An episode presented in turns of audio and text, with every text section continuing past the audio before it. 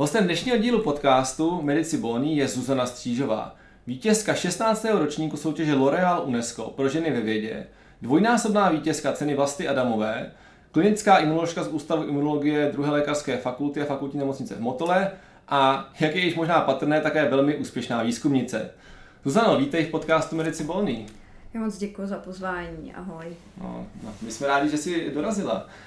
Uh, ten tvůj uh, příběh k tomu, jak jsi se dostala k tomu, co děláš, uh, je zajímavý, to říct hodně zajímavý, tak se možná uh, odpíchneme od úplného začátku toho, kdy se rozhodla jít na medicínu.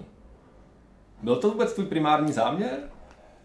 Nebo si přemýšlela ještě o něčem jiném? Uh, no, popravdě já jsem jako první uh, svoji variantu měla právnickou fakultu, tam bohužel v té době se dělaly sciotesty, jejich součástí byla zkouška z matiky. A to... Na práva se byla zkouška mm, z matiky? Mm, tam, tam je jedna ze tří částí, se jmenuje analytická část, a je to v podstatě matematika. Jo, nějaký pravděpodobnosti a, a takové věci. Jo. A to, to je něco. A tam, aby člověk se dostal na práva, tak musel z každé té části dosáhnout percentilu um, 93 a vyšší. Uh, což uh, já bohužel, přestože ty sciotesty se můžou opakovat, tak já jsem je teda absolvovala dvakrát a v té analytické části jsem nebyla schopná se dostat přes 85. percentil, tak jsem si řekla, že mi to asi teda není souzený a eh, backup plán byla teda první lékařská, protože mm. byla i dojezdově tehdy jako nejblíž mýmu bydlišti, takže jsem si dala přihlášku tam a tam mě vzali, no. A to, to je zajímavý, no, že většina lidí jako nemá backup plán medicínu. Pro spoustu lidí je to prostě jako, že jo, ten eh, životní sen se dostat na medicínu. Já jsem na přijímačkách potkal spoustu lidí, kteří to zkoušeli třeba na popátý už, jako jo, a furt jim to nedařilo. Uh, jo, to je pravda. Takže je to hodně zajímavý backup plán. No a ty jsi teda chtěla jít na práva. Proč jsi to chtěla jít na práva? Uh, no, ale uh, ono to bylo docela jednoduchý, protože máma i ségra jsou advokátky, takže uh, já jsem se tak jako viděla v advokátní kanceláři uh, s, s nima jednoho dne. A uh, jsem, myslím si, že jsem po svojí mámě podědila takovou jako mnohomluvnost docela, což jako v těch právech se hodí, takže uh, to, to byl zkrátka jako rozhodnutí číslo jedna, ale jako ten osud tomu chtěl, že jsem nakonec skončila jako doktor a myslím si, že to tak asi mělo být, no. Přestože ta první lékařská teda byla opravdu jako těžká zkouška charakteru. A to, uh, to myslíš kvůli, kvůli čemu konkrétně? Hele, jako? No, uh, my jsme tady eh, trochu jako naznačili, já jsem tady, yes, my jsme tady no. měli pár uh, shodou okolností uh, hostů uh, z řad žen, které teda zmiňovaly, že v určitých oborech a předmětech to měli trochu těžší než jejich mužští protějšci. Když to řeknu teda hodně jako tak politicky kulantně. Hele, tohle musím říct, že jsem nepocitovala, mm. že, bych, mhm. že bych měla nevýhodu při studiu, protože jsem žena ale eh, když si vezmu eh, nějaký jako průřez s těma fakultama, tak já samozřejmě jako neporovnám úroveň vědomostí, kterou poskytují ty jednotlivé fakulty, ale můžu jednoznačně říct, že ta jako míra tvrdosti, s kterou k tobě ta fakulta přistupuje, tak první lékařská je, určitě bere první příčky. Že opravdu ta škola je hrozně tvrdá na, na člověka, na, jako na tu individuální bytost, která tam prakticky neexistuje. A, uh, Myslíš, že to je proto, že je vás tam tolik? Myslím si, že je to jeden z faktorů, že nás je hmm. opravdu hrozně moc a uh, i tím je daný, že to největší síto je v těch prvních dvou ro- hmm. letech. Já jsem... Nevím, jaké bylo, no. aby si nedokázal na kolik uh, vás tak bylo v prváku? Kolem 500? Nebo? Uh, to zase tehdy ne. Já ne. si myslím, že nás bylo třeba 200 nás nastupovalo. Možná. 200? Jo? Ne, možná, že kecám. To, to bylo asi víc, člověče. Možná, že kecám, protože že nás, nás na bylo... fakultě je to teď, teď, teď je to 200, hmm. bývalo to nějakých uh, 160 no. až 180. Tak Máš myslím, pravdu, nás bylo 14 kruhů, nebo dokonce 16 kruhů a v každém kruhu bylo okolo 20-30 lidí. Takže No. no a teď se dostáváme k tomu, že neumím matiku, že? No. takže počítej. Já, to jsem, tak jsem nechtěl naznačit, jako jo. ale tak řekněme, eh, kdyby to bylo po těch 20, eh, že tak to je 320, by bylo těch 16 kruhů, takže já myslím, že se těm čtyřem stovkám se No, takže se strefil víc než no, já. Takže no, to je skoro to je víc než jo. dvakrát tolik, co, co bylo u nás, tak to je prostě no. znát, jako, že no, tam prostě číslo jenom, že jo. Určitě. Navíc té fakultě je moc jako dobře jasný, že vás nemůže učit tolik ty dalších ročnících, že jo, tak, tak, uh, tak. Možná zkouší, kdo to vydrží a nebo jdete třeba sám. Jako, no. Přesně, ale ono jako spousta lidí to, to jako nevydržela a z toho našeho původního jako kruhu, kde nás bylo asi 30, tak jsme spolu uh, promovali v počtu asi 8 takže eh, jako opravdu to síto bylo obrovský, ale já za to studium jsem jednou zvažovala, že skončím spousta mých eh, spolužáků skutečně skončila. V jako nějak... fakt kvůli tomu prostředí, jako jo? Uh, ne, já jsem, já jsem měla jiný důvod, to můžeme taky klidně jako rozebrat, ale jako spousta mých spolužáků skončila, je. protože to prostě bylo jako těžký na ně je. a hrozně tvrdý. A, a abych jenom jako to přiblížila, já jsem byla spíš jedničkář uh-huh. a uh, často jsem jako odcházela ze zkoušky, měla jsem jedničku a stejně jsem byla úplně ponížená jako člověk, jo? Že, že opravdu uh, tam byla taková jako zvláštní kultura, že fakt jako člověka ubezpečili o tom, že sice na tuhle zkoušku naučený je, ale vlastně to neznamená vůbec nic jo, v kontextu té medicíny. Ale uh, já to jako zpětně, já se tomu jako směju a vidím to jako hrozně pozitivní věc, která mi pomohla hodně v té klinické praxi. A, to je zajímavý. Jo, jako vidím to tak, že mě to připravilo, uh, že, že ta fakulta mě připravila jako po té vědomostní stránce dobře, velmi dobře, ale i po té jako psychologický, protože ty lidi eh, tam, který jako ty vyučující jsou opravdu uh, občas velmi komplikovaný. A když si vezmu, že uh, na té medicíně, že jo, to není reálný svět. Tam vlastně jako studuješ s lidma, kteří jsou stejně starí, mají stejný jako cíle, všichni chtějí udělat tu zkoušku ve stejný čas, a, ale potom přijdeš do té nemocnice, třeba do Motola a tam vlastně na denní bázi musíš jako spolupracovat třeba se stovkou lidí, kteří mají úplně jiný background, mají eh, jiný politický názory, jiný názory na péči, péči o eh, pacienta, teď jsou jinak starý. A některý ty lidi jsou fakt hodně komplikovaný, až si troufám říct třeba i zlý a uh, člověk přijde do toho motola a teď že jo, objednáváš CT někomu a ten na té druhé straně telefonu na tebe začne řvát.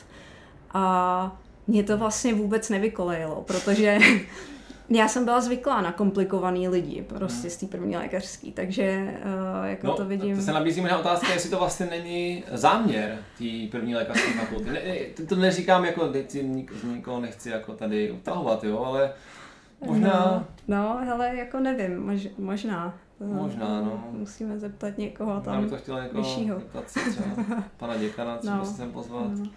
Ne, ne ale... tak eh, je to první lékařský to známý. I já, když jsem se hlásil na medicínu, tak, eh, eh, tak se to jako tvrdilo, že, že pokud vám nevadí hub, držet hubu a krok, tak je pro vás první lékařská dobrá. Tam jako tehdy jako vloženě jako říkali lidi, co tehdy jako zkoušeli no, víc fakult třeba.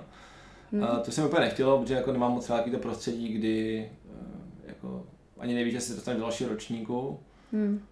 Um, ale jako máš pravdu, že v té medicíně se to hodí, jako mít uh, kde pak to na tebe stejně, jak tě to čeká, pokud jako půjdeš do, do klinické no. praxe. Uh, v některých oborech je to třeba víc, že jo, třeba internet tím pověstná. no, takové situace dějou častěji, což máš asi jaký zkušenost, jo, že? Jo, taky no. Ale jako máš pravdu, ta druhá lékařská je jako úplně jiná a mně se jako hrozně líbí učit na druhý lékařský, protože mm-hmm ty studenti se tě jako nebojejí a je tam, můžeš tam vést takový ten harvardský seminář, kdy s nima diskutuješ a oni se tě ptají a vlastně ty otázky jsou jako zajímavý a nutějí tě nad tím přemýšlet trochu jinak. A to na té první prostě my jsme se všichni strašně báli se zeptat na cokoliv, protože prostě by, by nám bylo jako vysvětleno, jako, že jak se můžeme na tohle ptát, že to přece už máme dávno vědět. Ale eh, to ono, tak zkrátka člověk tím jako projde. A jak říkám, já jsem jednou jedinkrát měla chuť skončit. A to ale za to nemohla ta fakulta. Jo. Mně se uh, tehdy, nevím, jestli to teda mám tady říkat. No, můžeš, když ale já jsem tehdy jako uh, možná bychom se k tomu dostali. Já mám hrozně ráda psy, o to o mě každý ví. To je moje největší hmm. jako vášeň na, na tomhle světě. Jsou psy a péče o psy a kinologie, sportovní aktivity, výcvik, výstavy. A tehdy, když jsem byla na medicíně, tak jsem měla rodeského Ridgebacka, což je takový jako africký plemeno, 70 cm v kohoutku, jako obrovský kus psa a, to byl jako Geronimo a to jako byl to fakt můj největší parťák, úplně jako nejbližší pes a každý den se mnou jako, jako spal u postele, byl, opravdu jsem s ním trávila všechen ten čas po té škole a jednoho dne ho někdo otrávil. A no. Jakože jste žral něco nějakou návnadu? Jakože nebo... měl hozenou na zahradě návnadu a s Fridexem a vlastně jako hrozně rychle nám umřel. A tehdy to bylo jako něco, taková jako událost, která mě fakt jako hodně zlomila. A i když už jsem byla vlastně ve druháku, měla jsem za sebou ty nejtěžší zkoušky, ty, kterýma většina lidí neprojde. Jo. To znamená eh, tu prvákovou anatomii, histologii a potom v druháku to byla biochemie, fyziologie, na který u nás jako se vyhazovalo ještě mnohem víc. A tohle jsem měla hotový a stejně jsem si říkala, že jako vlastně asi nechci strávit zbytek svého života tím, že budu jako léčit lidi, když vím, že lidi můžou být takhle strašně zlí, že, že vlastně jako někdo je schopný otrávit psa anebo prostě ubližovat a vlastně jako se to ve mně trošku pralo, jestli jako chci teda celý život věnovat péči o lidi. A, uh, no a pak jsem si to musela nějak v sobě srovnat. Říkala jsem si, že uh, jako ty zlí lidi vlastně asi nebudu, jakože asi nikdo není a priori zlej, ale možná jako to jeho chování, to, že uh, tráví psy nebo ně, někomu přeje jako neštěstí, někoho vydírá, takže to je daný tím, že ten člověk jako je fakt hodně nešťastný a to toho nutí dělat zlý věci. A takovýhle lidi potřebují jako pomoc možná ještě víc, než ty lidi, co mají jako jenom somatické obtíže, ale vlastně to psychicky zvládají dobře. Takže jsem jako pokračovala i s vidinou, že možná budu dělat jako psychiatrii. Bylo to takový jako hodně se to ve mně lámalo, jestli psychiatrie, ginekologie nebo imunologie. A nakonec sice dělám imunologii, ale vlastně hrozně úzce jako spolupracuju eh, a, a řekla bych, že mám jako velký přesah do těch jako ginekologických i psychiatrických oborů, protože vlastně v té imunologii jako je to všechno propojené. No, takže tak, takže jako první lékařská hotovo a, a jako vzpomínám na ní jako dobře, jo. Nem, nemůžu říct, že bych měla nějaký trauma, i když. jako, no. vždycky, když si potkám někoho, kdo je z první lékařský, tak úplně nám jako bleskne, takový jako záblesk ve očích, jako že aha, takže sdílíme to trauma spolu prostě a najednou jsme si blíž, jo, jo takže... To je, to je, ne, nebudu si představit, no, ničím takovým jsem Naštěstí teda jako projít jo. nemusel. Jo, tak byste všichni ale, jako no. vypadáte šťastně, vy, vy na druhý lékař. Jo, jako pro nás většinou bylo těžký uh, absolvovat ten prvák nějak hmm, hmm. a třeták bývá u nás to celé jo, těžké. patologie, že jo. No, no, no. A, a mikrobiologie samozřejmě. Jo. a, ale jako víme, že když, a oni nám to i ty vyučující říkají, jako, když se na to prostě nějak připravíte, tak nemáme důvod vás vyhazovat. Hmm, jo. Hmm. A v tom se tak, tak nějak trošku, samozřejmě někdo to prostě, někomu to nevíde, mm, mm. ale byl jsem svědkem toho, když jako někdo třeba to nedal a ve většině případů to opravdu bylo, protože ne, že to třeba neuměl, ale prostě měl okno třeba. Ale nebo prostě hmm. um, se to nenaučil tak dobře, jako, jako hmm. nebyl jsem svědkem nikdy toho, že mě někoho vyhodil, bylo to jako zcela neobjektivní. Aha. To jsem jako nestalo. Jo.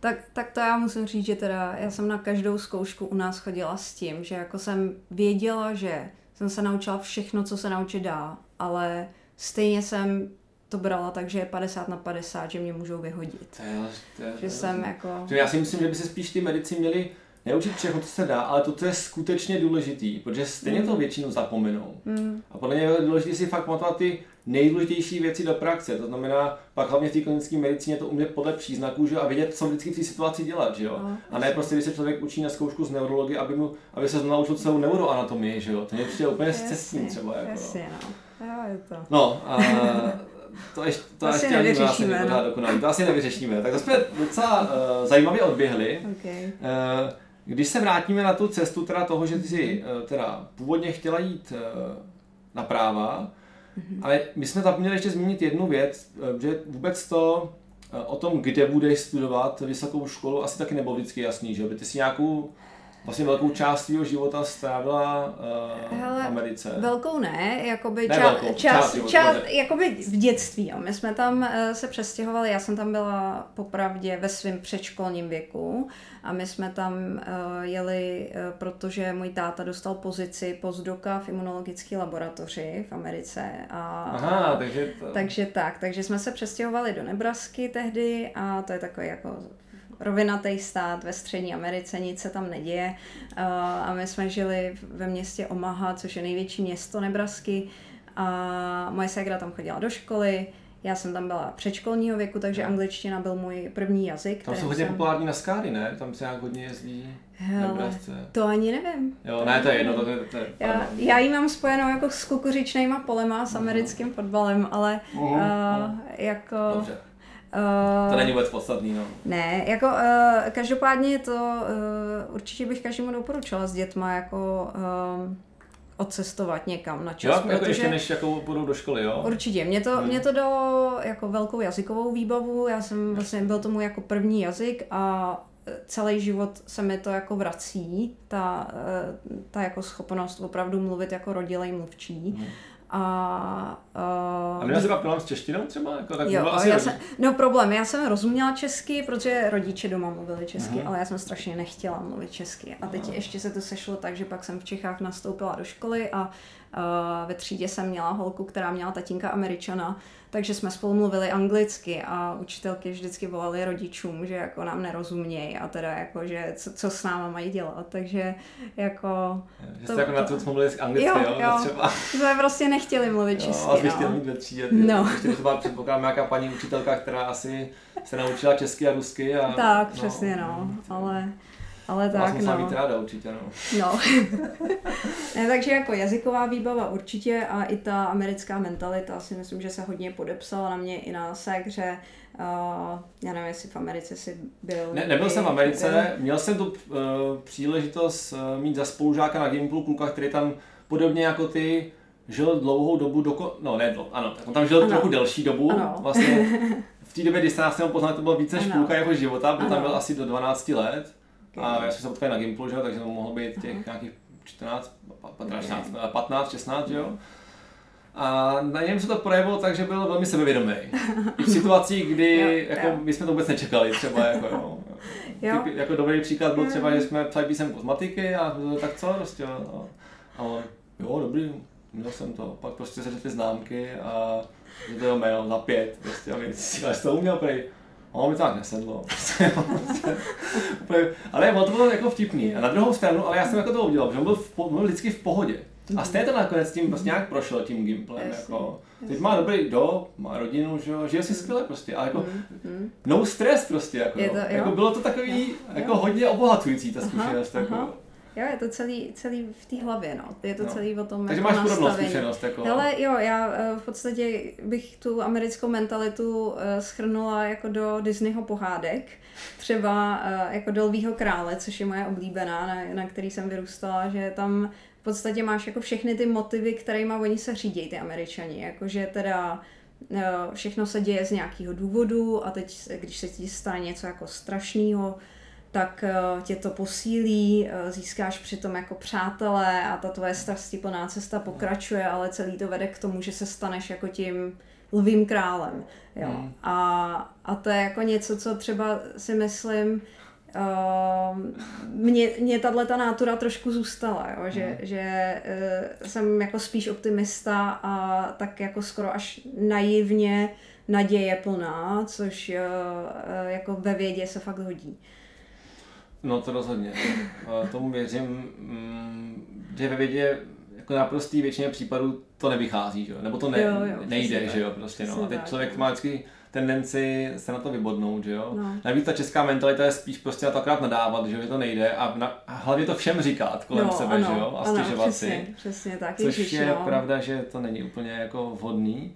Jo. A naděje plný prostředí teda. No, to, to ti rovnou můžu Češ říct. Radši půjde, no. se radši půjde ožrat, než aby jako řešil že, ty trable prostě. A nějak jako, bylo to jako vlastně jako, yes, to musím prostě jako nějak překonat. Jo, jo. No. no. Já, já jsem takovýhle, takovýhle střed s realitou jsem měla, když jsem nastupovala do MD PhD programu, tak jsem tam vlastně přišla s tím projektem imunoterapeutickým. Teďka bylo to v roce 2016 a Zrovna se to tak jako blbě sešlo, že můj školitel měl dovolenou a šéfka měla dovolenou, takže jako i školitel konzultant měl dovolenou. Takže já jsem tam šla sama na, ty, na to MDPH. To není úplně. Ano. No.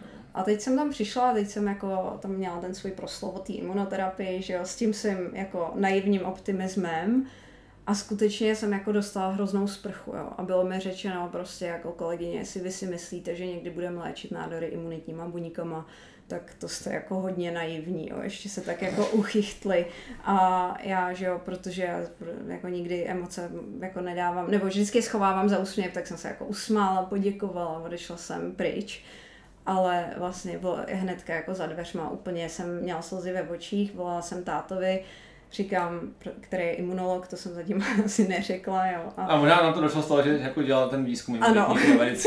takže, takže to padlo ne. A volala jsem tátovi a říkám, hele tati, oni uh, si myslí, že je to úplná blbost ten projekt, tak já asi, uh, já nevím, jestli to má smysl jako teda dělat to PhD, uh, jestli jako bych radši neměla vlastně dělat jenom kliniku a to. A táta říkal, jako můj táta je fakt jako flagmatik a hrozně jako takový racionální nohama na zemi. Člověk říkal, hele, prosím tě, tak jako to zkusíš a když to nevyjde, tak půjdeš nějakou jinou cestou. Já jsem taky jako za život musel moc krát měnit jako uh, výzkumný zaměření nebo jako projekty, tak to jako zkusíš. Takže já jsem tím pádem do toho PhD programu jako nastoupila, a, a, ale jako byla to takováhle zajímavá zkušenost teda s tím, že i když to člověk třeba jako nemyslel a priori zle, tak ale když takhle jakoby se střelíš někoho, kdo fakt jako věří tomu, že něco má smysl, a nevěřím tomu, že v Americe by se tohle stalo. Jo. Myslím si, že tam jsou takový jakože uh, sebehloupější nápad. Uh, jako řeknou, že tak jo, běž do toho, zkus to prostě, jo, ty jo, uh, dokážeš cokoliv, jo, a to, mm. to tady úplně nebylo teda. Mm. No, to, na, na to, to mám několik věcí. Jednak, že se to pak odráží i v těch českých studentech, mm. protože oni se jako bojí zeptat často, že se prostě bojí, že se jim, buď že se jim bude smát ten vyučující, nebo že jim řekne, nebo že je dokonce se řve, nebo že se jim budou smát ty spolužáci, že to jako nevíš, jako jo. No.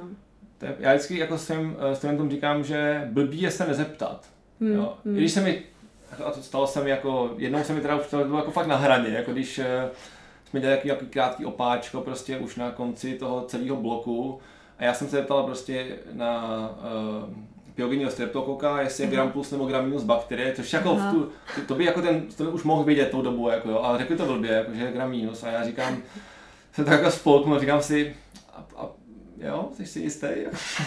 Neříkali jsme si, jak vypadá v tom mikroskopu, nekoukali jsme na to třeba, ne, není to jinak třeba. jo, ale jako tak jsem si jako, jako spolknul, to říkal, jo. ale tak, um, No. Prostě se může stát, že jo, jako, prostě je to furt trénink, že jo, to, hmm. co spolu hmm. děláme, pak uh, důležité je pak umět v, tý, v tom reálném životě nebo na té zkoušce třeba, hmm. že jo.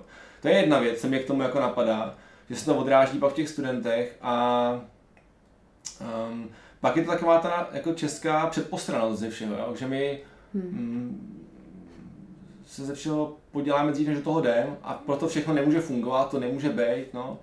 A hmm. teď se jako hezkou smíčkou dostáváme k tomu, jak to teda fungovalo. No, uh, jako ono je to vlastně uh, ironie, jo, protože dv, ta imunoterapie tehdy opravdu byla jako v počátcích, to je docela jako nová teďka věc. Hmm.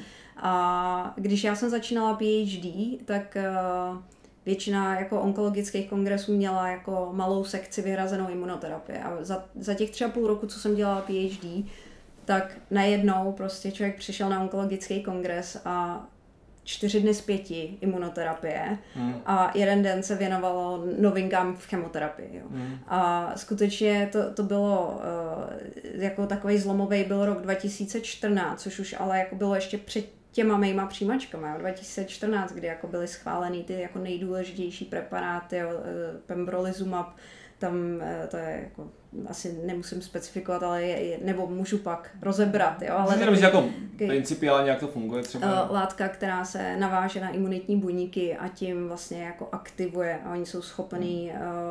uh, uh, sami bojovat s tím nádorem hmm. a skutečně ty výsledky té první studie, což ten pembrolizumab, ten se jmenuje uh, komerčně Keytruda, takže to byla studie, která, který se říkalo Keynote 001 a to bylo na uh, nemalobuněčným karcinomu plic a tam opravdu se zjistilo, že je to schopný uh, jako zredukovat i mozkový metastázy, jo? Že, že to jako pod, podáš a samozřejmě ne všichni pacienti byli respondeři, ale ty jako výsledky byly zásadní, takže došlo ke schválení toho preparátu ve stejném roce, vlastně preparát jako obdobného charakteru Nivolumab, zase schválený pro uh, metastatický melanom a pak najednou prostě začal být jako obrovský boom a v těch letech od 2015 do 2020 uh, schvalování jako první linie léčby metastatických nádorů. A to byl prostě karcinom plic, uh, karcinom ledviny, plíce už tam byly jo, od toho roku 2014, ale karcinom ledviny, uh, dlaždicobuněčný karcinom jícnu, jo, karcinomy hlavy a krku. A v tom 2016 třeba byl schválený další jako ještě zase jiná léková skupina a tezolizumab, jo, látka, která Uh, taky první linie léčby metastatického, tehdy uroteliálního karcinomu byl schválený a to bylo v tom samém roce, kdy mě řekli, že jako, jestli si myslím, že budeme léčit někdy imunoterapii, tak jsem hrozně naivní.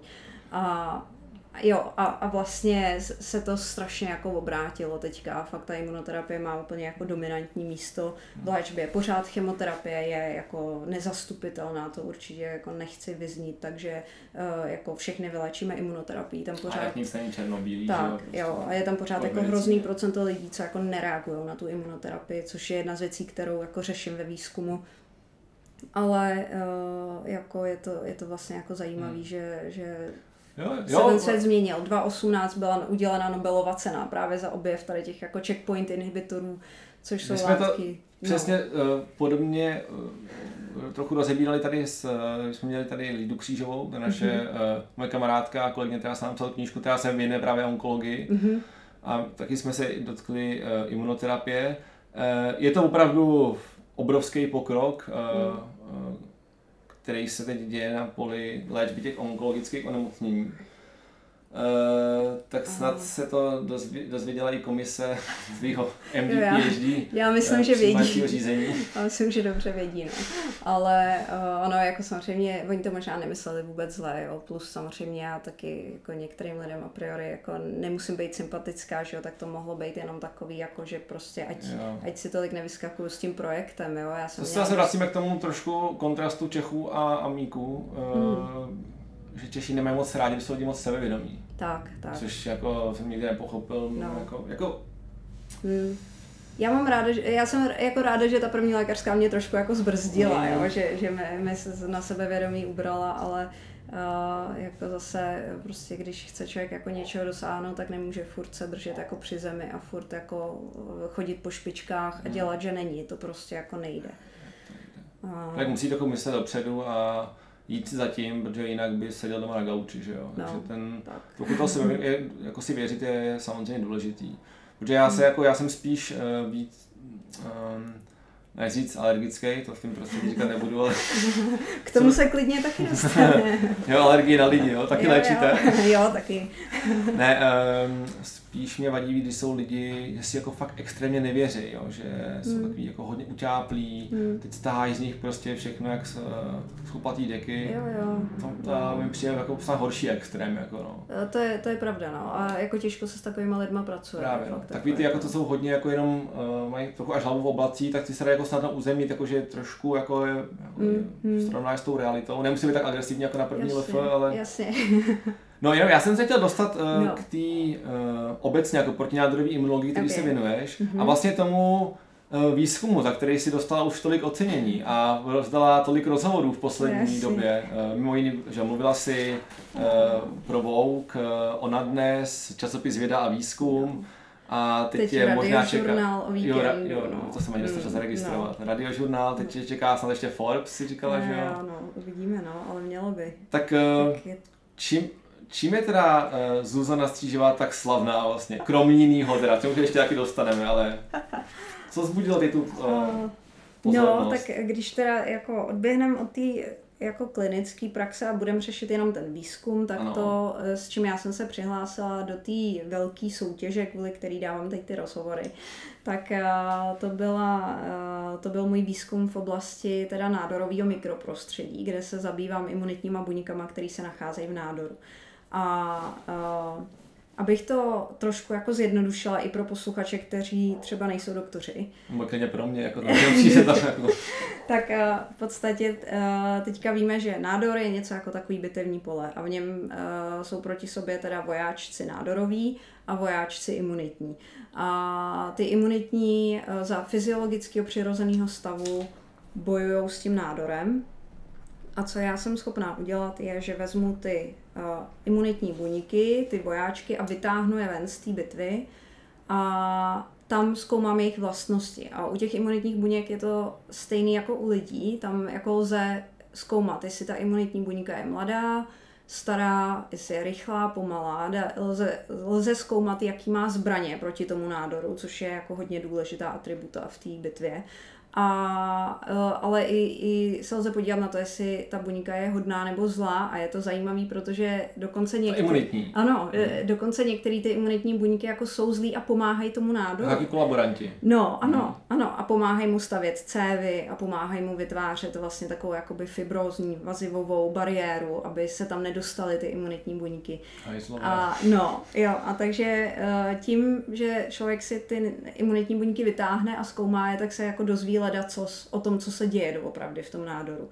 A já jsem se do té soutěže jako přihlásila vlastně s tím letím konceptem, s tím hmm. způsobem, jakým to vytahuju, co, co zjišťuju. Teď jsem jim tam jako přednesla ty výsledky svých studií.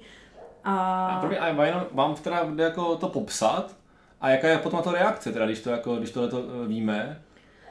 Třeba, že je jakoby nějaký procento tady těch e, škůdců? Uh, ale tam jakoby těch přístupů, co ty s tím můžeš dělat, když to víš, uh, tak je spousta. Uh, jako, co je trošku na tom, uh, jenom musím upozornit, co je jako na tom taková, takový ten špek, je, že každý z nás to má jinak. A i kdybychom já a ty měli ten samý nádor, tak to zastoupení imunitních buněk můžeme mít jiný a dokonce i ty proporce, ty, ty, to procentuální zastoupení těch dobrých a zlejch budeme mít jiný. A dost možná ty buňky budou mít i jiný zbraně.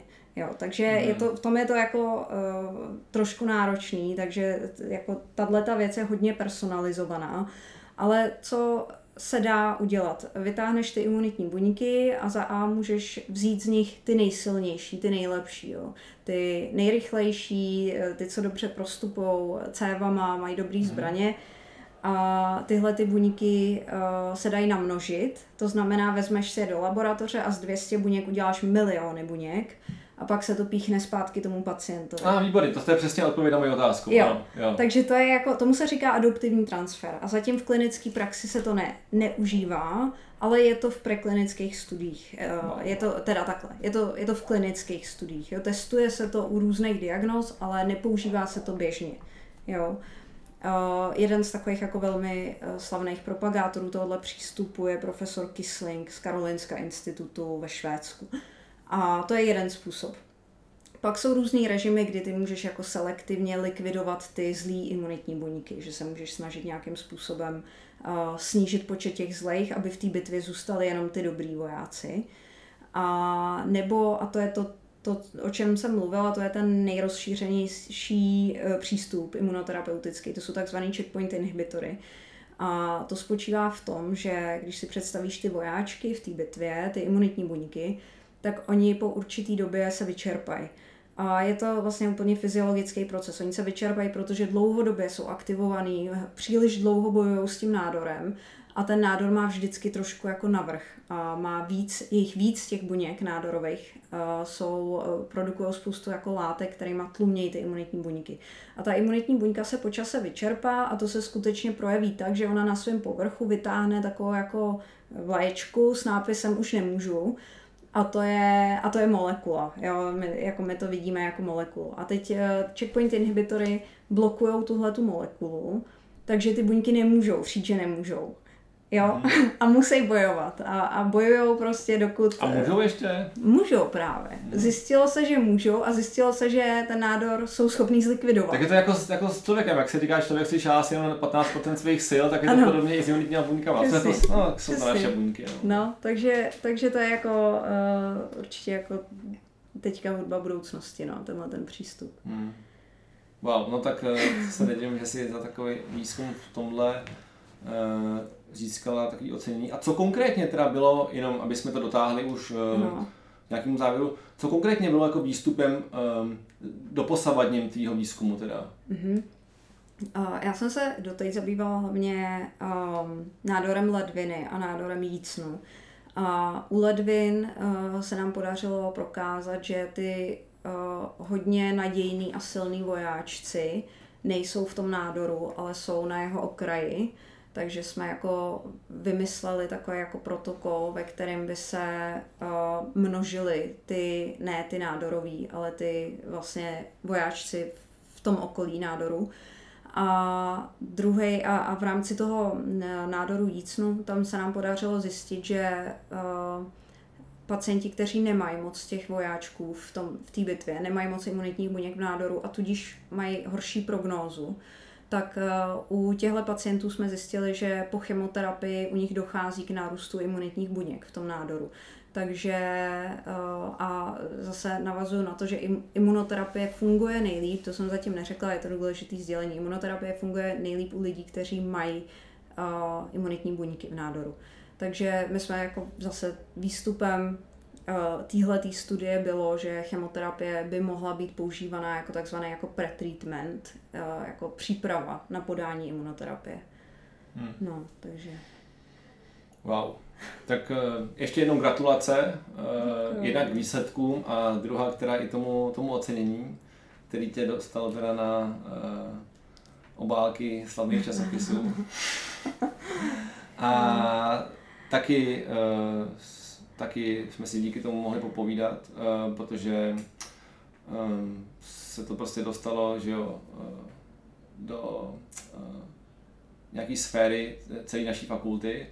A, a, takže tak. Já takže... doufám, že už to lidem neleze krkem, že jo. Mm, já si myslím, že lidi rádi, rádi poslouchají jako uh, příběhy úspěšných lidí. Což je mimochodem to, proč se snažím dělat ten podcast, aby to třeba někoho motivovalo uh, v tom, že uh, vždycky, jednak že vždycky to jako má smysl, i když ti na začátku řeknou, že je to blbost. Mm, mm. A, že tady vždycky je nějaká cesta pro každého si najít to, co ho baví, i když to jako tebe prostě, že ti nevyšly práva, tady prostě najednou skvělá kariéra v medicíně. Já bych jenom odbočil teď od toho, od toho, že Zuzana je výzkumnice, ale Zuzana taky, když byla při studiích medicíny, náročných studiích medicíny, a pokud jsem to tak chvilku potom, tak si uh, přivydělávala jinak. to, to, tam, to zní... to znělo hodně nebylo, jsem to popsal. Jako, no. Ne, ale uh, nebylo to při studiu medicíny, ale až po. Bylo to až za... Bylo to až po, jo. A já, musel, já jsem špatně pochám, jsem si říkal, že to bylo předtím, jestli se docela vydělal nějaký peníze. Uh, ne, bylo to po a bylo to... To je ještě zajímavější vlastně teda. No, hmm. uh, ale tak určitě taky znáš spoustu kolegů, který si po nástupu na pozici jako sekundárního lékaře bez atestace mm. ještě přivydělávali bokem. Ne? Mm. Jo, ne. Já mám jako kamarádku, která chodila dělat masáže, pak jako kamaráde, který prodával v HMku a já jsem uh, nejdřív teda po kmeni na interně jsem začala sloužit na interně a protože jako ve, velmi blbě snáším spánkovou deprivaci, tak uh, jsem po pár měsících s tím jako chtěla seknout. Už jsem to měla v hlavě, že jako musím skončit. Navíc to platové ohodnocení nebylo úplně jako dobrý na, na to, na ten typ práce, který tam člověk dělal. A, no a já jsem tehdy vlastně šla kolem uh, baru v Rámové ulici, tam je... Tam je... k tomu, co to je, že teďka to ano. mohlo děsit, tak to... ne, no, v Rámové ulici je bar, uh, takový krásný, malý, uh, jako hezká, intimní atmosféra, uh, jmenuje se Frame, jako rám. A uh, mně se, mně se to jako hrozně líbilo. Teď jsem tam viděla toho majitele, tak jsem se s ním dala do řeči, jestli neschání někoho za bar. A on, uh, že jo, a jaký mám jako background, jaký mám zkušenosti. A já jsem říkala, no jako žádný, já jsem doktor. A on, no, to je jako vlastně super. Já jsem čekala, že mě jako pošle pryč, ale říkal... To čekal. No, ale on říkal vlastně, to, to je jako skvělý, protože já moc jako nemám rád lidi, co mají jako nějaký negativní návyky z gastronomie a mám tady za barem farmaceuta a e, jednu e, studentku koreanistiky, takže vlastně k ním se bude česky hodit. A e, jediný, co tak vlastně se musíš naučit tady těch jako 300 džinů na spaměť, protože nemáme 300? na... Jo, ne, nemáme nápojový lístek, takže se naučíš tyhle ty džiny. A ale si musíš... na první lékařskou, tak to asi nebylo problém. Přesně, přesně. A takhle uvažoval i on, jo. Takže, takže v podstatě za týden nástup a říkal, to máme jako činy, musíš znát teda jejich názvy, zemi původu a z, a z čeho jsou destilovaný. A pak mi otevřel lednice a říkal, a tady je 60 toniků a musíš znát jasný kombinace těch džinů s tonikama, protože to není jako náhodný výběr, to je prostě uh, chutí džinu, jde dohromady jenom s určitým typem toniku, takže je to předem definovaný. A uh, vlastně to bylo skvělé, takže já jsem sekla se službama na interně a začala jsem... To jsi mohla? Uh, jo, jo. No. Já jsem tím, že jsem nebyla jako jejich kmenová, já jsem byla Jasně, no. jako... Já, já spíš myslím kvůli třeba k tomu, že potřebuješ nějaký počet těch služeb, že jo? No, uh, v té imunologii ne, nemáš v rámci specializace nějaký počet služeb. I když možná, že v kmeni... kmeni. No, vlastně to ti. Já, já už jsem to měla po kmeni, tohleto, no, takže nevím. Já už jsem to jiném programu, tam je jako definovaný, kolik musíš mít služeb v rámci toho kmene dokonce. OK, OK. A nakonec to nezávisí na tom, jestli to podepíše primář nebo... No, jasně. No, ale ne, takže... nahlas, no, ale... No, takže jsem uh, nastoupila na ten bar, kde teda pracovní doba byla vlastně od sedmi do jedné a za těch pár hodin, jako já jsem byla schopná si vydělat uh, klidně dvojnásobek toho, co za celou noční službu v Motole. Takže mi už jako nedával moc smysl chodit tam. Takže jsem měla tady to jako barmanování, což bylo jako úžasné jako útěk, vlastně jako myšlenkový Uh, ona ta, i ta kultura, ten bar je jenom gin tonikový, takže ta kultura gin toniku je opravdu, jsem, jak jsem zjistila, obrovská a je to taková jako alchymie, takže člověk si tam opravdu mm. jako vyčistil hlavu. Chodili tam velmi zajímaví lidi, opravdu není to typ baru, kam by jako chodili nějaký ožralové nebo jako mladý, mladý nějaký jako ne, nedozrálí kluci na pivo, jo. tam opravdu chodili určitý typy lidí, a ty konverzace, které tam člověk vyslech za tím barem, byly občas jako vel, velmi dobrý a jako mm. pobavili mě. A ještě jsem se potom krásně vyspala a mohla jít ráno do práce, jo, což jako oproti té službě byl úplně, úplně jiný svět. Krásně, no. no. Jako lepší než ve službě. No, jako, jo. No, jo. A, no, a pak jsem si k tomu ještě našla teda víkendovou jako ambulantní praxi, takže jako v jeden moment jsem měla tři práce. Už imunologickou teda. Imunologickou, jo. to bylo taky super, taky jako doporučuji všem, co nechtějí sloužit nebo si chtějí vybrat jako nesloužící obor, tak v té imunologii je možný opravdu dělat v soukrom, na soukromí klinice. Hmm. A, takže jsem o víkendech dělala jako v soukromém. A, no a bylo to takovýhle jako za, hodně zajímavý období. No. Ty jo. No to, no to se naučila uh, hodně zajímavých, uh, zajímavou věc, jako mm, míchat gin toniky uh, asi není ve výbavě uh, každého lékaře. Uh, jak dlouho jsi tam vlastně vydržela?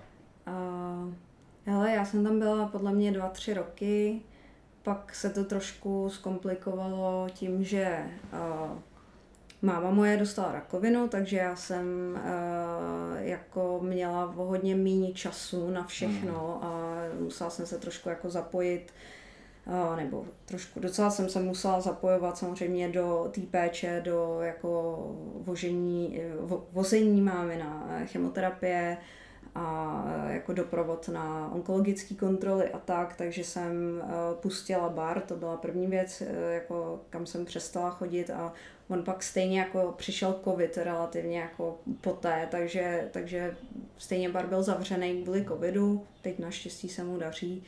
No a ještě hodně dlouho poté jsem chodila do té víkendové ambulance a tu pak jsem taky pustila, ale teď, teď zase teda tam dělám. Takže uh, takže no, takový dva, tři velmi, roky. Velmi no. pestrý život, jo.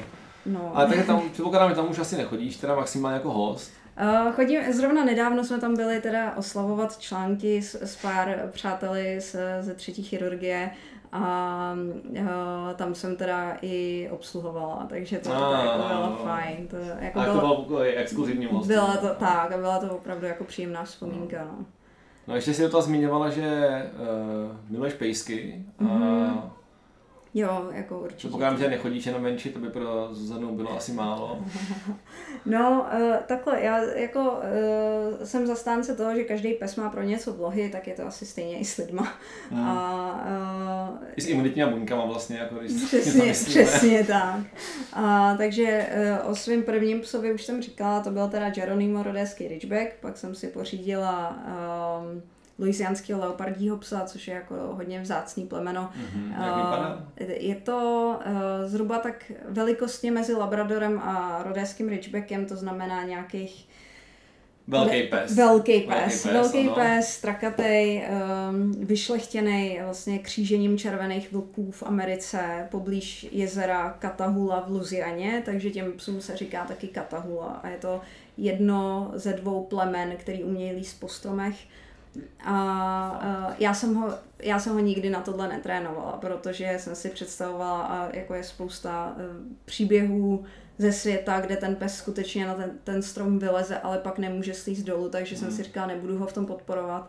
A takže e, druhý pes byl Draco, s tím jsem dělala hodně jako výcvikových aktivit, ale i výstavy.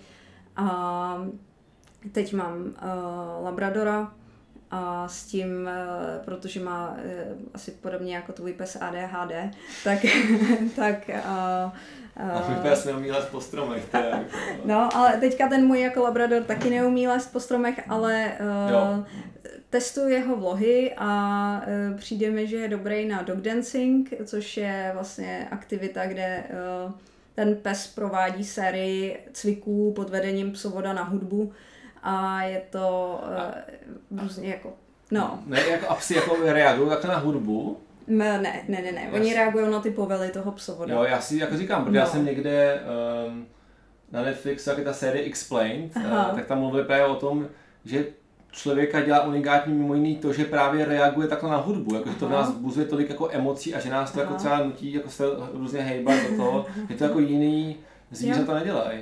No, to s tím souhlasím asi, no. no. Já to občas jako zkouším taky na našeho Frodíka, jakože, eh, že zapnu nějakou hudbu a jako budu tancovat, ale nikdy to nereaguje, se jako jenom kouká, jako jestli, jestli nejsem blbej. no, takže jako my zkoušíme tohle, plus um, já jsem s ním zkoušela další aktivity, třeba hoopers, to je takový jako běhání překážkama, um, chystáme se canicross začít a na co si myslím, že má docela vlohy je uh, disciplína, která se jmenuje weight pull, je to jakoby tahání závaží a je to, že uh, psa, k psovi připneš jako saně nebo uh, vozík a na to naložíš nějak, nějakou váhu a ten pes táhne přes štěrk nebo přes koberec nebo přes sníh. Je to vlastně taky historická disciplína, dřív ty psy se používaly k tomu, že třeba měli převést jako prase střelený nebo něco takového, tak um, tohle mi přijde, že je jedna z aktivit, která toho mýho psa jako vyčerpá trošku pořádné ale dost, ale... víme, že jo, unavený pejsek, hodnej pejsek. No, přesně, no, ale tak on si dá 10 minut šlofíka a pak je zase, pak je zase ready. Takže to, no. Takže pejsci jsou další velká část tvýho života. Rozhodně, no.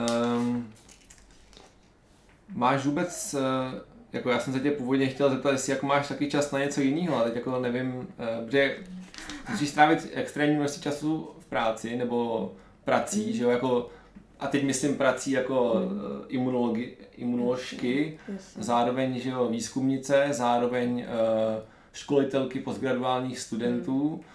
Uh, zároveň uh, máš pejsky a každý, kdo má psa, tak ví, že to je prostě koníček na uh, určitý úvazek. Co děláš, když nic neděláš? No, to je dobrá otázka. Um, jako nic nedělání jako takový, že bych... Já myslím, jako z toho jako um, pohledu člověka, který je takhle aktivní, tak jestli máš nějakou jako víc um, zenovou aktivitu. Ano, jako. mám. Jo, to, to určitě mám, protože uh, já, já jako poměrně hodně věřím na psychosomatiku, i to se svýma pacientama řeším a i na sobě uh, vidím somatizaci psychických problémů, pokud uh, mám toho stresu moc, takže Uh... dneska, to tak dneska už je to jako regulárně uznávaný obor, ne? Ano, se nepletu. Ano. A dokonce mm.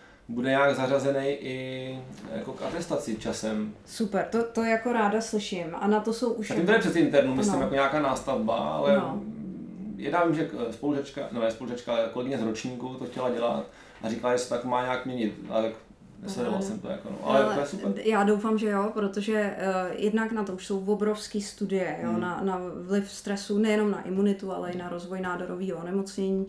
Vlastně uh, můžeme se podívat třeba, už, už jsou ty studie jednak na úrovni myší, kde teda stresuješ tu myš, a ona vyvine za pár týdnů no, nádor. A to je právě, já jsem se zajímala o to, jak se, protože nepracuji s, myšíma, s myšími modely, tak jsem se zajímala o to, jak se stresuje myš, jo, jestli jí dáš mm. třeba jako deadline prezentace do večera, protože to, to jako by, by asi stresovalo mě, ale uh, třeba jim třeseš tou klecí, jo, v určitý mm. čas vždycky přijdeš, zatřeseš, a ona už ví, že to přijde a že je to nějaký jako stresor, který nemůže ovlivnit, že hmm. prostě to tam jako bude. A nebo vypínáš a zasínáš světlo.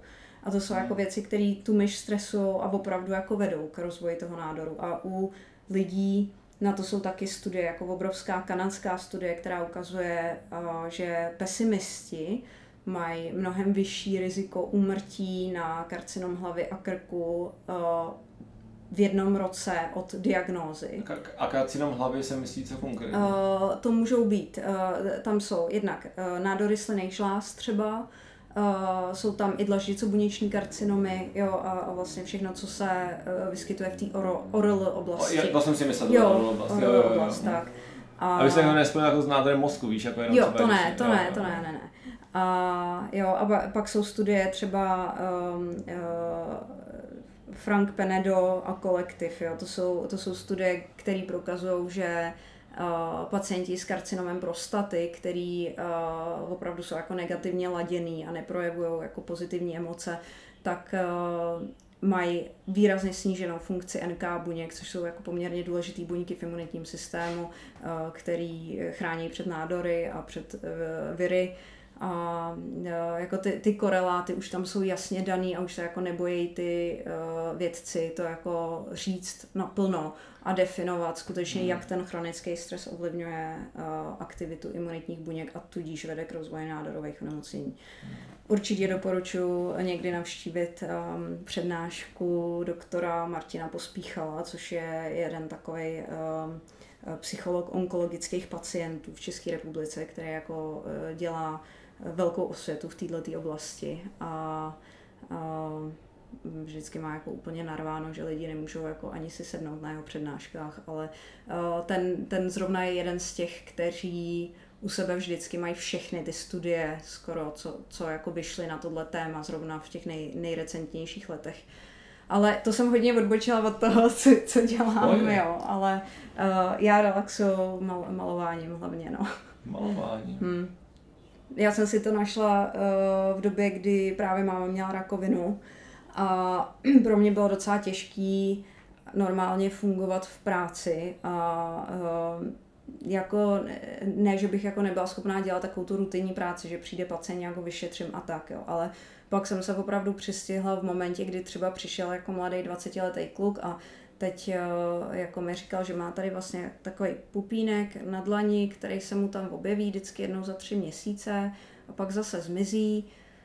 No a vlastně, že to chce teda jako dovyšetřit a, a vlastně žádný jiný příznaky, že jako nemá a že pupínek ho nesedí, nebolí a já jsem si tehdy v hlavě jako říkala, dobrý, tak já tady prostě koukám na mladýho kluka s pupínkem, ale doma mám mámu bez vlasů, který prostě koukají hadičky jako z želních vstupů.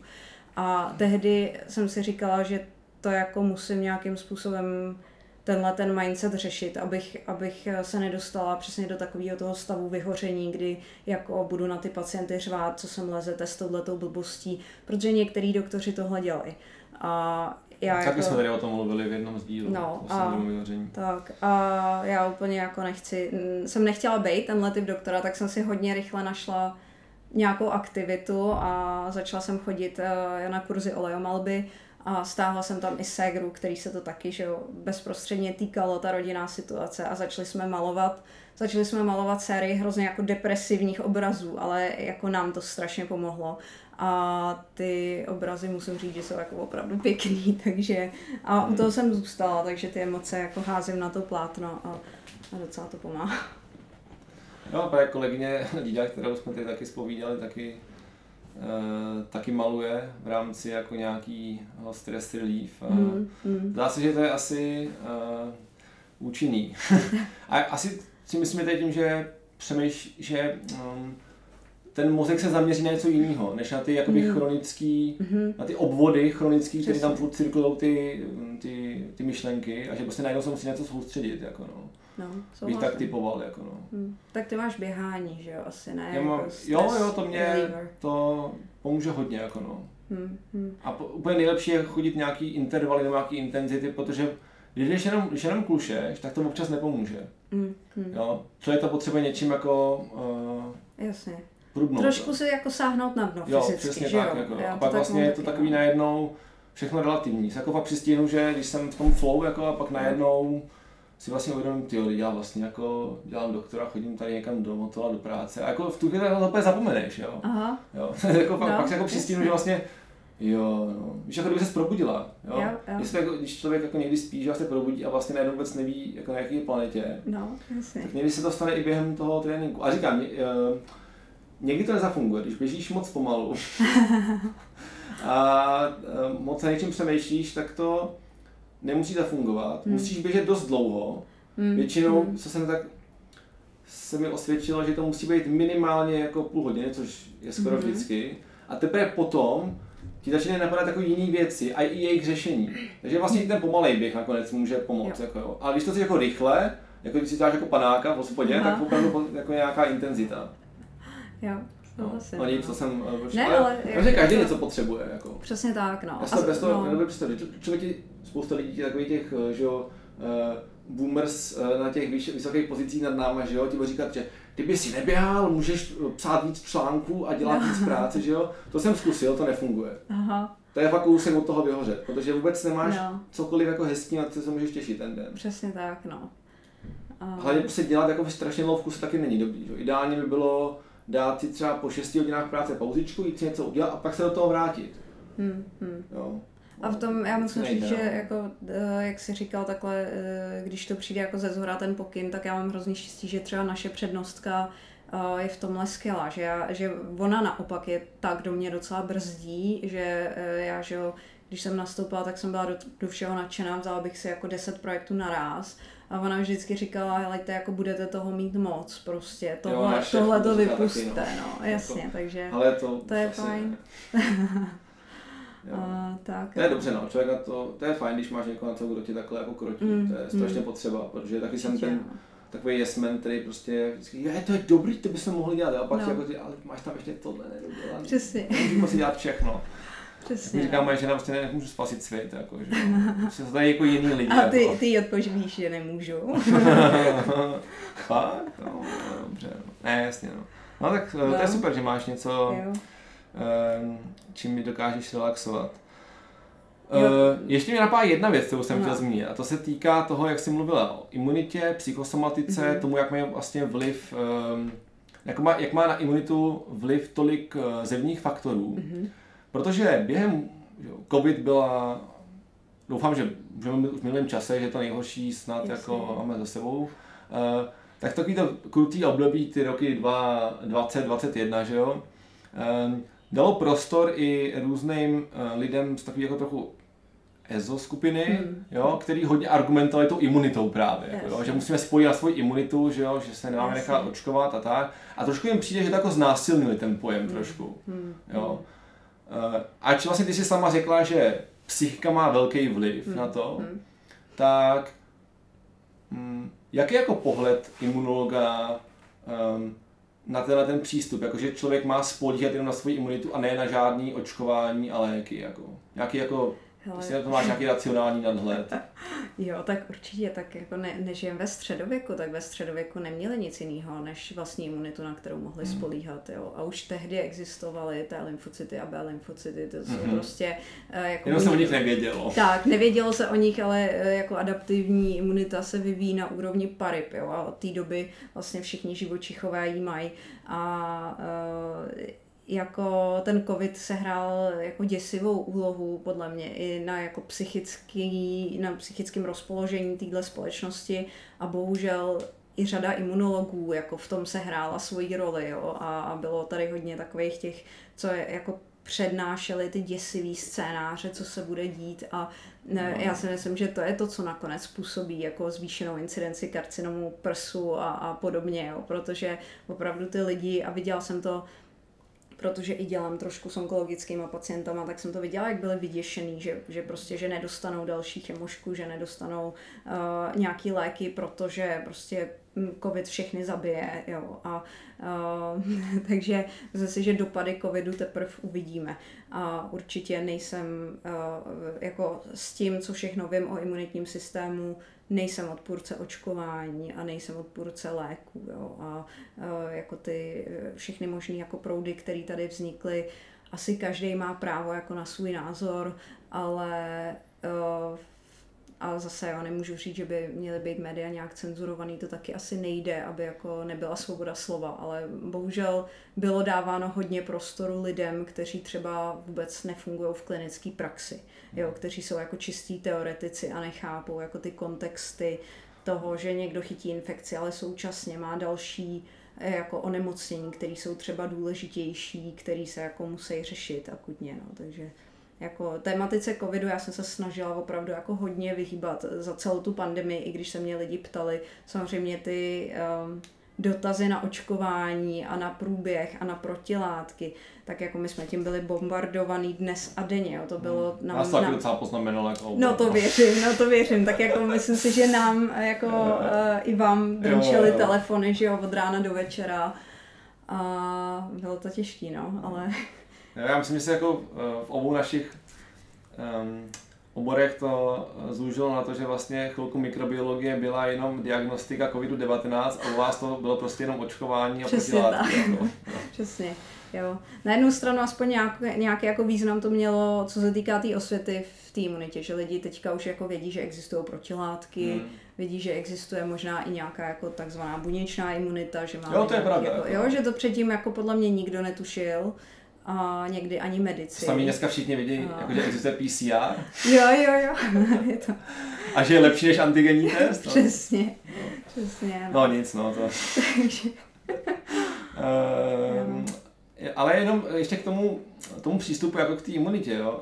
Uh, takže zastává prostě názor toho, že je dobrý využívat všechno z obou těch světů, jako jak z té přirozený, tak když to je potřeba prostě, tak hold i z té um, jo, jo. jak to nazvat, no, moderní medicíny, prostě tak, využít tak. prostě všechno. To znamená, že že mně totiž jako přijde, že spousta lidí má tendenci polarizovat prostě, jo. jako to dělají někteří politici, že jo, prostě, tak uh, to dělají i někteří tyhle lidi, jo, že prostě říkají, že nenechte se očkovat, jo, protože spolíte na vlastní imunitu, ale proč sakra nemůžeme spodívat na vlastní imunitu, že se třeba budeme otužovat, nebudeme pesimisti, budeme naopak mít optimistický přístup k životu. Uh, a zároveň prostě nevyužít i ty moderní medicíny, jako, když mm. nám to nabízí. Mm. No. Samozřejmě jsou případy, kdy to očkování třeba se nehodí u konkrétních lidí třeba, že jo, jasně, tak to dělat nebudeme, ale jako, nevím, tohle mě na tom vadí nejvíc, jo, že toho lidi využívají často jenom prostě k nějakému vlastnímu prospěchu, protože nejenom oni hodně slyšet a jim to dělá dobře, jo, tak, tak prostě burcují prostě lidi, aby měli za sebou nějaký, um, nějaký publikum a nějaký podporovatele. To, to je takový, a pak jsou tam spousta lidí, když už to hodně rozebereme ještě, který tomu někdo tlačí, že jo, protože mu tak, vyhovuje, že se tady lidi hádají, že jo. Tak, přesně. No. Jo, jo, opravdu. Proč nemyslíš, to lidi, pro mě, že, poslední, tak, no. že, že ty lidi se jako takhle snadno nechají zblbnout tím, jako, že se jako, hmm. jako nepřemýšlí vždycky, jako si, no, to je možná trošku moc, ne, jako. Jo. Jo, ono to, ono to asi to bylo moc z obou stran, jako. Ono, někdy i ten tlak takových těch jako strašných zastánců to očkování byl podle mě přehnaný. Já jsem si říkal, ale to není dobrý tohle, to ty lidi, jak jim to prostě budeš takhle dávat, podle nejhorší je to udělat to povinný. No to by bylo prostě úplně jako konec, mm. jako to, to by tady prostě revolta nějaká, Přesně, jako, to by byl prostě konec podle mě. Občanská válka. Jo. No. To, podle mě lidem se musí vysvětlit, jako proč to má udělat, jo, a netlačit to, a oni to třeba pochopí. Mm. Ne, nikdy to nepochopí všichni, jako, ale no. aspoň jako větší část třeba, že jo, jako, nějaká komunikace s těmi, a to mi tady trošku mrzí, že teda no. chybí a mrzí, že to tady jako není, no. No. Tady furt panuje takový to trošku jako ten ruský přístup, prostě, že se všechno jako nařídí, jako jo, mm, to je... Mm. Souhlasím, jako Cesta do, bylo kolem toho prostě. jako spousta takových jako fanatických no. jako vln a, a prostě přesně, jako je tam, musí tam být nějaký jako racionální rozum, který hmm. najednou mi přišlo, že opravdu selský rozum jako zmizel z těch No protože to ti tolik lajků nedá, že jo? No. Když budeš něco vysvětlovat, tak to bude chvilku trvat, než to napíšeš a to už si nikdo nepřečte, jak to má více než dvě věty, jako to nikoho mm, nezajímá, mm. že jo?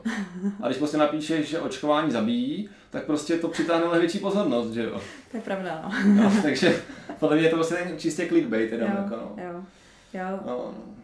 no hmm. ale takhle, ale takhle uh, uh, pečovat o svoji imunitu přirozeně má smysl, to znamená... Ježiš, to je jednoznačně, no. jo, jako prostě je důležitý brát. Co je to, no. co je tak jako nejlepší, jako, je, jako teď je strašně cool otužování, že jo? Nebo bejvalo, jo, nebo nevím, jak bylo to vydrží. Tak asi, asi, pořád je to docela trend, no. Jo, jako, a to je, jako, to je to dobře. Ale jo, proti otužování určitě jako nemám nic a určitě jako snižuje tvorbu prozánětlivých cytokínů, jako má svý jako prospěšný, hmm. uh, když se to dělá zdravě, hmm. tak uh, má, má jako prospěšný efekt, ale jako víceméně ta péče o ten imunitní systém je stejná jako péče o ostatní orgány, hmm. jo, jako prostě všichni víme, jak se starat o svý střevo, o svý játra, o svý srdce, tak ten imunitní systém má to tež a to je prostě strava, tak na to jste tady měli už jako skvělý podcast. Uh, pak je to uh, jako nějaká fyzická aktivita, ale zase přiměřená. Vidíme i lidi, kteří jako mají nadměrnou fyzickou zátěž a taky se probojují k imunodeficitu. Mm. Uh, pak uh, to, to je spán, spánek, že jo, ne, nebejt, nemít spánkou deprivaci a zase třeba profese s nočníma službama byly teďka klasifikovaný VHO Světovou zdravotnickou organizací jako karcerogenní, to znamená jako zase jedno velký nebezpečí pro kardiovaskulární systém i pro imunitní hmm. systém. No a co jako co beru za hodně jako důležitý, je ten chronický stres, neventilovaný. Hmm. A Neventilovaný. Neventilovaný, ano. A tam e, právě je důležité jako odlišovat akutní stres, což je třeba, co, co mají medici před zkouškou, nebo my máme před nějakým meetingem, nebo, nebo před něčím podobným. A chronický jsou, to je přesně ten, jak jsem vysvětlovala, myš v té kleci. Ví, že to přijde a ví, že s tím nemůže nic dělat. A to je třeba, když jdeš ráno do práce a tu práci nenávidíš a seš tam nešťastný, nemáš rád svý kolegy, ale stejně z nějakého důvodu prostě nejseš schopný odejít. A ty lidi mi to tam říkají v té ambulanci a já jim říkám, ale potom jako když umřete, tak stejně jako odejdete, stejně tam jako nebudete, takže jako eh, buď to budete řešit jako teď, nebo teda tady se budeme pořád setkávat týden co týden. Jako s vaším... je opravdu hodně komplexní obor. Jo. ne a uh, jako to, to jsou jako pracovní ještě věci, kde samozřejmě spousta lidí žije v tom, že jsou jako nenahraditelný a nebo mají jiný důvody, proč nemůžou skončit. A pak jsou ještě ty vztahový, což je jako ještě mnohem větší skupina mm. problémů a tam zase to spousta... horší, tyjo, jako no. Já si myslím, že určitě a tam opravdu jako spousta lidí se trvává jako v jasně toxickém vztahu, kde ten jeden toho druhýho ponižuje, znevažuje, eh, prostě dělá si z něj jako hadr na podlahu nebo ho i bije, ale ten druhý eh, jako se trvává v tom vztahu, protože mají dítě, nebo je v tom uh, jako finanční nějaký závazek, nebo je v tom nějaký společenský závazek a zase tady prostě se těm lidem snažím vysvětlit, že jako ta síť psychologů v České republice je opravdu hrozně kvalitní a že jako lze bezpečně odejít ze vztahu. A, a to bezpečně teda zdůraznuju, proto je dobrý mít tu odbornou pomoc a tyhle ty věci nedělat sám a jako je důležité o tom veřejně mluvit, že to člověk nemusí dělat sám. Jo. A, a zkrátka nic kromě smrti není definitivní. A takže jako je to, jako, je to tak, jo. Takže uh, ten chronický stres, chronický, neven, ale proč jsem říkala neventilovaný, že samozřejmě, když vezmeme jako pryč tyhle ty dvě velké skupiny těch stresů, to je ta práce, ze který nemůžeme odejít a ten teda vztah, ze kterého nemůžeme odejít, tak pak jsou jako jiný chronický stresy, třeba máš nemocného tatínka, maminku, uh, a takže jo, nemůžeš se sebrat a odjet do Kalifornie a nemyslet na to. Tak uh, to je jako chronický stres, který ale jako má určitou váhu, ale lze ho ventilovat. A, a právě jako je prokázaný, že ventilace činnostma, jako je malování, tancování, chůze po horách, běhání uh, nebo, uh, nebo jakákoliv aktivita třeba se zvířetem, tak jako výrazně napomáhají té ventilaci a má to zase efekt na produkci cytokínů, což jsou molekuly, kterými imunitní buňky komunikují, na hormonální uh, uvolňování. Jo. Takže zase jako prokazatelně to snižuje produkci stresových hormonů a jako dlouhodobě to přispívá k prevenci rakoviny. Takže tak. Opravdu uh, imunologie, znova to opakuju, velmi komplexní obor. Jo, a to, Ale, to jsme ale... ještě nemluvili o alergologii, která je teda taky nádherná a to jako určitě, jestli to poslouchají medici, tak uh, jako alergologie, to je, já nevím, jestli máme čas, asi už nemáme čas, ale... Máme kolik čas, tolik času, kolik Ne, protože alergologie, to je, uh, já miluji alergologii, jo, přestože jsem všude teda prezentovaná hlavně jako imunolog a my v Motole se nazýváme Ústav imunologie, tak alergologie tvoří polovinu uh, toho našeho oboru. Jo? A ty, ano, ta, ta atestace, kterou my děláme, se jmenuje alergologie a klinická imunologie. A alergologie za posledních deset let se strašně vyvinula. Jo? A teď um, my už, ta diagnostika i léčba je hrozně daleko my jsme schopni vyléčit spoustu alergií, třeba alergie na vosí včelí bodnutí, což jako hodně zlepší kvalitu života těm lidem. Hmm. Uh, ale... A to je poté taková imunoterapie, ne? To je, je to, je jako to, očkování tak, říká se tomu imunoterapie a je to jo. přesně tak, jako očkování. To jsem taky totiž, jako, no, už je to dlouho teda, a taky mi to pomohlo no. Jako se zbavit alergií na, na trávách. No, a, a to jako jsme schopni léčit, ale hlavně ta diagnostika, třeba na úrovni potravinových alergií, tak dnes už to není tak, že ti řeknu, máš alergii na jabko nebo máš alergii na arašíd. Ale dneska jsem schopná ti říct, jaký konkrétní protein v arašídu je, je ten, který ty netoleruješ. A o tom proteinu my víme všechno. My víme, jestli se rozpadá teplem, jestli eh, se zhoršuje klinický projev teplem. My víme třeba, já nevím, kdybych řekla nějaký protein, jo, profilín je, je protein, který má jako velmi nízkou molekulovou hmotnost a nachází se třeba v kivi, v melounu, v liči a v dýni. A teďka víme, že v kivi a v melounu je termolabilní, to znamená, pokud by to bylo nějak tepelně zpracované, eh, to jídlo, No, zrovna kivy asi moc ne. Zpracovaný melon. jako... Dobře, no, tak je zrovna blbý příklad, ale uh, tak, uh, tak to přestane alergizovat. Zatímco třeba u dýně víme, že ten profilín se nenachází v dužině, ale nachází se v peckách, což výrazně jako zvyšuje jeho stabilitu a vytváří anafylaktický, teda život ohrožující alergický reakce. A... Že můžeš z dýně, ale je semínka. Tak, eh, pokud máš tu alergii, jo. Ale potom, no, a potom máš třeba ty arašidy, který, jak víme, tak v Americe zabíjejí ročně mraky lidí a u nás ne. A teď, že jo, proč? Protože arašid má strašně moc proteinů a třeba u nás v Čechách nejvíc alergizující je protein, který se jmenuje ARAH8 a ten dělá jenom otoky rtů a svědění úst, ale v Americe jsou alergizují proteiny, které jsou mnohem stabilnější a to jsou ARAH 1 až 3 se nazývají. A ty, když uh, jako pozřeš, tak zaprvé velmi často uh, vyvolají anafylaktickou reakci a můžeš umřít. A za druhé, co je třeba zajímavé, že ty české proteiny, ty, um, ty které alergizují v Čechách, tak když je tepelně zpracuješ, tak se rozpadnou. Ty americký tu strukturu ještě vlastně zesílej, takže tepelným zpracováním ty zvýšíš riziko, že ten pacient umře.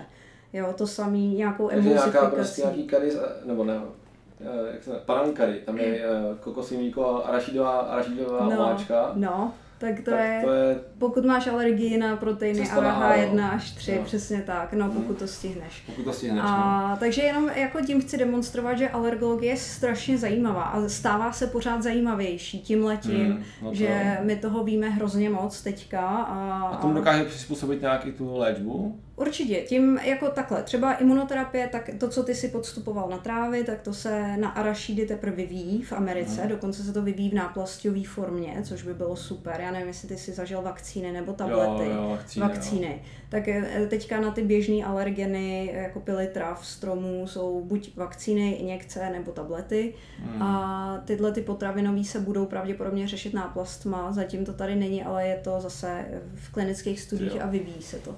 Takže vlastně jako, to je jenom jsem chtěla udělat takový trošku promo té alergologii. No, myslím, protože, že bylo docela dobrý, no. To jsem ráda, protože opravdu ten obor je krásný a lidi si vždycky představí, že když jsem alergolog, tak léčím někoho, kdo má oteklý nos.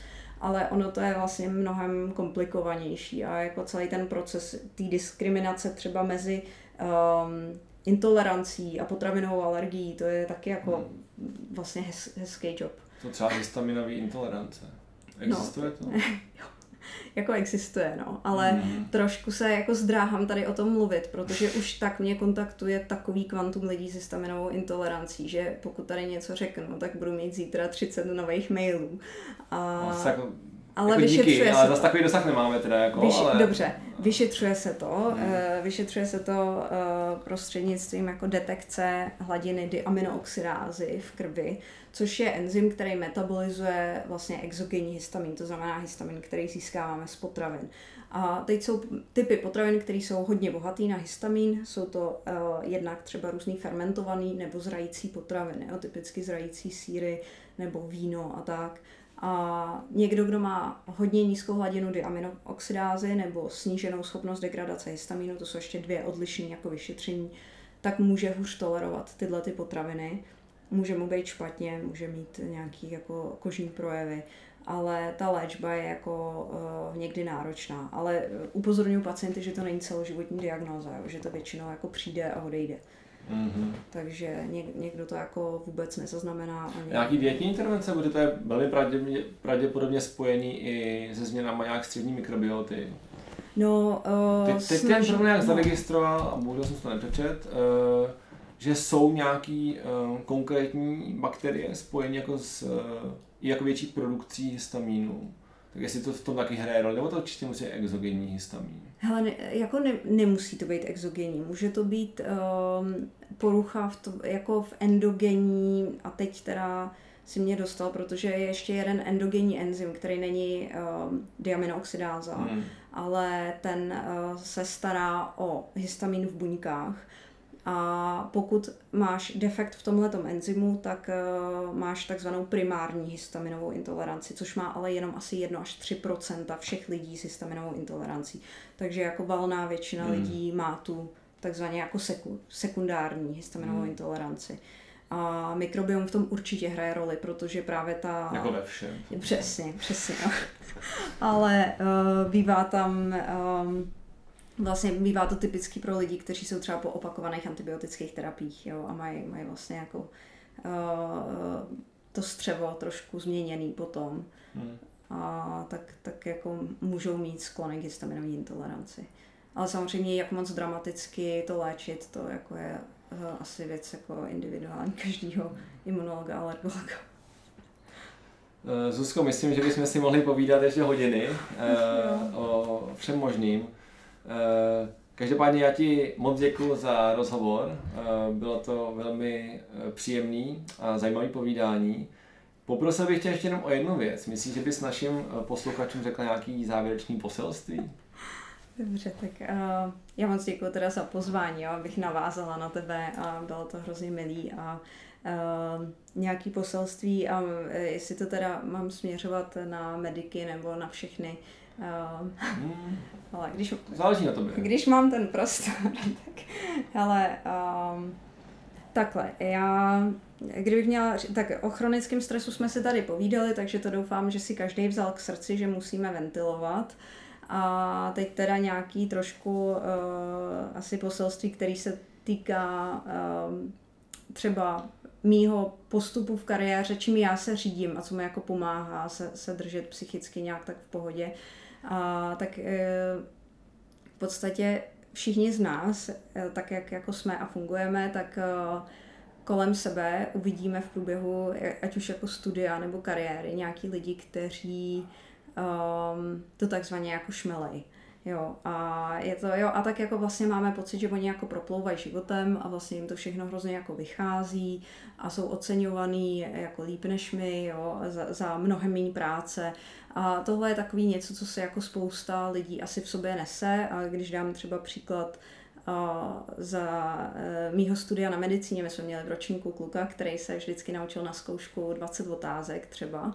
A e, těch otázek bylo 200 a teďka my, co jsme tam byli všechny šprtky, že jo, tak jsme se naučili otázky 1 až 100 od A do Z všechno. A, a pak jsme přišli k té zkoušce, teď se to tam nějak jako se, e, odehrálo, dostali jsme dvojku, šli jsme domů a on uh, si zpravidla vytáhl tu jednu z těch 20, který se naučil, jo, a nevytáhl si ty, ty, který neuměl vůbec. A dostal jedničku. A samozřejmě jako logická reakce člověka je asi um, říkat si, že to je přece hrozně nespravedlivý, že jako tohle není fair, ale uh, a já asi tehdy jsem to tak taky vnímala, ale jako hrozně upozorňuji na tenhle mindset, který je fakt uh, nebezpečný a je to jako negativní způsob myšlení, protože my uh, bychom se neměli srovnávat s ostatníma. A to, že si vybíráme tu tvrdou cestu, je jako dobře. A já třeba za sebe, já jako si myslím, že nemám na nic talent, ale všechno mám vydřený a, a, a určitě lidi, co se mnou jako spolupracují v těsné blízkosti na výzkumu, tak to jako vědí, kolik práce já do toho dávám, ale já bych nikdy jako nechtěla jít tou lehkou cestou, protože je to právě ta jako nejtěžší možná cesta, kterou když si vybereš, tak to jako buduje ten tvůj charakter a hrozně tě to jako mění. A, a takže jak můj táta vždycky říkal, že kdo všechno získal zadarmo, ošidil sám sebe.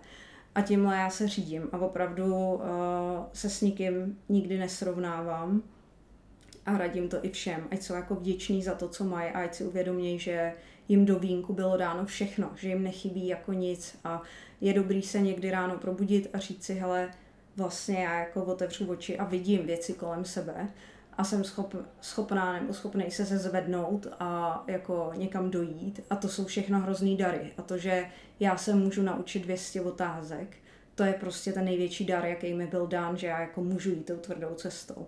Takže uh, to bych asi tak jako vzkázala. Vy, vybírejte si tu těžší cestu, protože jako potom budete litovat. Prostě není, není to vrátí se to. Vše, všechno to, co člověk kdy získá, se mu vrátí. Můžu jenom potvrdit, no. Uh, děkuju, ne, to bylo, to bylo hodně hluboký uh, no. a myslím si, že kort na naše posluchače dobře zacílený. Fajn, no. Takže když se to zdá to... jako možná nepříjemný, nakonec z toho stejně získáte víc, to můžu jenom potvrdit to, co Zuzka říkala. Super, jo. tak hlavně medici, ať se držej, no. Zuzko, ještě jednou moc krát díky a držím palce, ať eh, se daří dál tvý kariéře a ať tě život pořád tak stejně baví a ať si tak skvělým příkladem pro eh, všechny kolem sebe. Děkuji moc a tobě ať se taky daří a ať se ti dobře běhá hlavně. tak, tak jo, jo, moc díky. Díky, ahoj. A se mě taky hezky, ahoj. Doufáme, že se vám náš podcast líbil. Těšíme se na váš feedback, a to na e-mailu medicibony.gmail.com nebo na našem Facebooku či Instagramu. Tak zase příště. Mějte se krásně.